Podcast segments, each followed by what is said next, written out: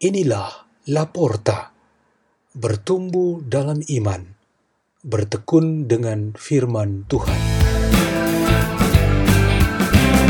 Dibawakan oleh Sakarias Keran Swaleng dan Elizabeth Welin dari Gereja Santo Fransiskus Saverius, Paroki Tanjung Priuk, Kuskupan Agung, Jakarta.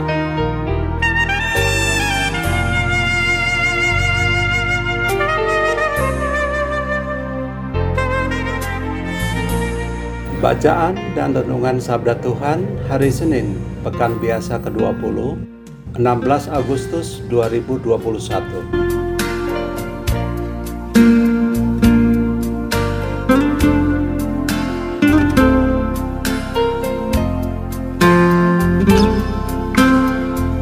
Inilah Injil Tuhan kita Yesus Kristus menurut Matius bab 19 ayat 16 sampai 22.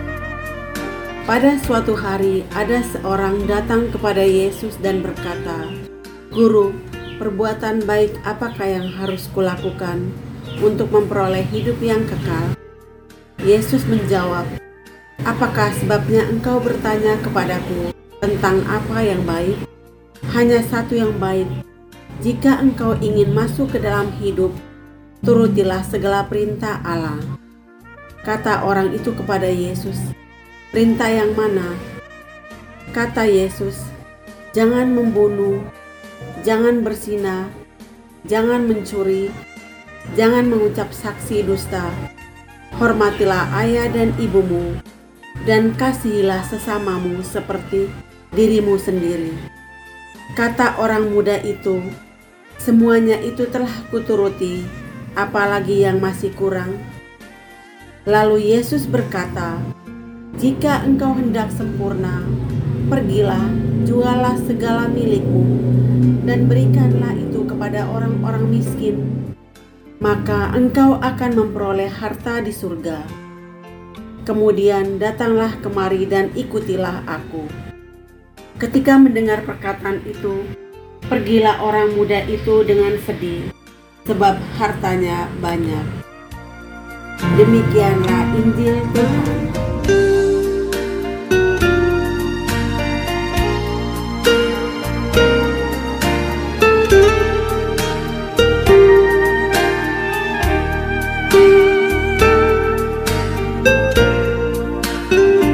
Tema renungan kita pada hari ini ialah pengganti semua dan setiap harta dunia. Di dalam masa pandemi COVID-19 ini, hampir semua kegiatan dilakukan di rumah. Hampir semua anggota keluarga berada di rumah. Ada seorang gadis remaja berkata kepada ayah dan ibunya, "Sesungguhnya pengganti semua dan setiap harta di dunia ini ialah kedekatan dan kebersamaan kita satu sama lain. Semua yang ada di rumah ketika mendengar pernyataan gadis itu tidak dapat membantahnya. Kalau pernyataan gadis itu ditaruh dalam konteks bacaan pertama dari kitab Hakim-Hakim, harta dunia saat ini sebenarnya sama dengan dewa-dewa dan allah-allah lain yang disembah oleh bangsa Israel setelah meninggalnya Yosua. Pilihan kepada harta di dunia ini berangkat dari hati manusia. Di mana hati manusia di situ terdapat hartanya. Ini yang menjadi persoalan anak muda yang dikisahkan di dalam Injil hari ini. Hatinya melekat, bersandar, diisi, diselimuti dan berlebur dengan semua harta dunia yang ia miliki.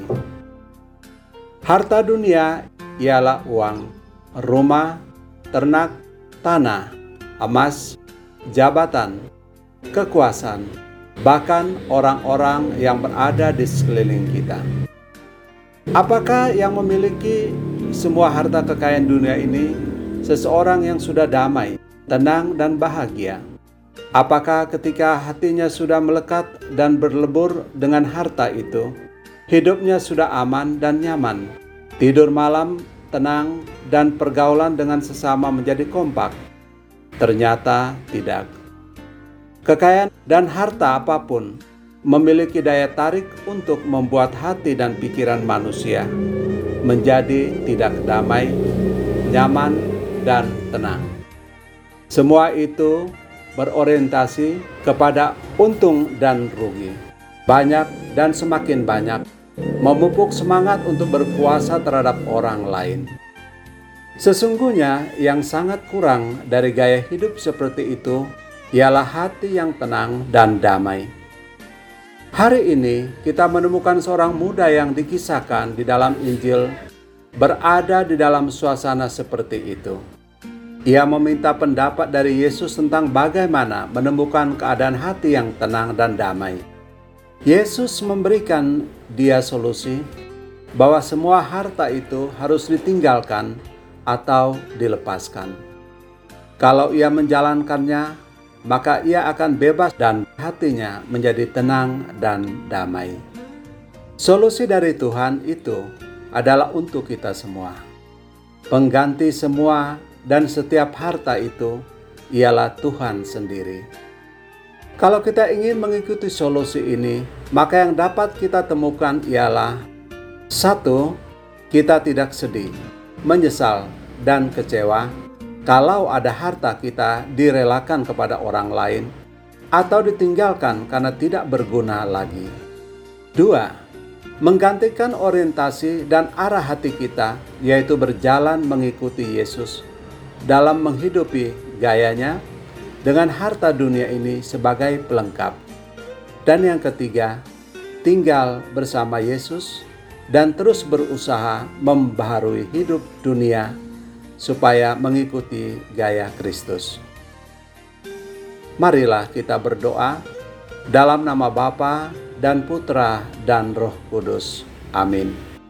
Ya Tuhan Yesus Kristus, Kuatkanlah kami untuk selalu menjadikan dirimu sebagai harta kami yang utama, yang pasti mengarahkan seluruh hidup kami kepada jalan kebenaran yang telah Engkau ajarkan kepada kami. Kemuliaan kepada Bapa dan Putra dan Roh Kudus, seperti pada permulaan, sekarang selalu, dan sepanjang segala abad. Amin. Dalam nama Bapa dan Putra dan Roh Kudus. Amin. La porta, la porta, la porta.